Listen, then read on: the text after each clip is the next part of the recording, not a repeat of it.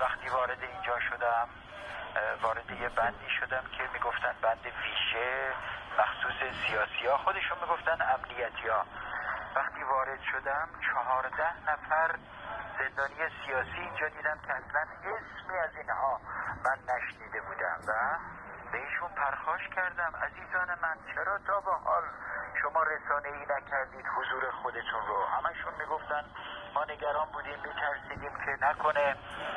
ما رسانه ای بکنیم همین نیمچه مرخصی که هر از به ما میدن اینم ندن و درها رو به روی ما ببندن. برای بچه های دیپلم و لیسانس و فوق لیسانس و دکترا اینجا دو تا دکتر داریم که زندانی هست یعنی واقعا جوون های اینجا هستن که با یه تعهد مختصر می‌تونستن آزاد باشن. ولی چهار سال سه سال بر اینها زندان برید. اگر براتون مقدور بود صدای اینها رو برسونید به مردم. درود بر شما.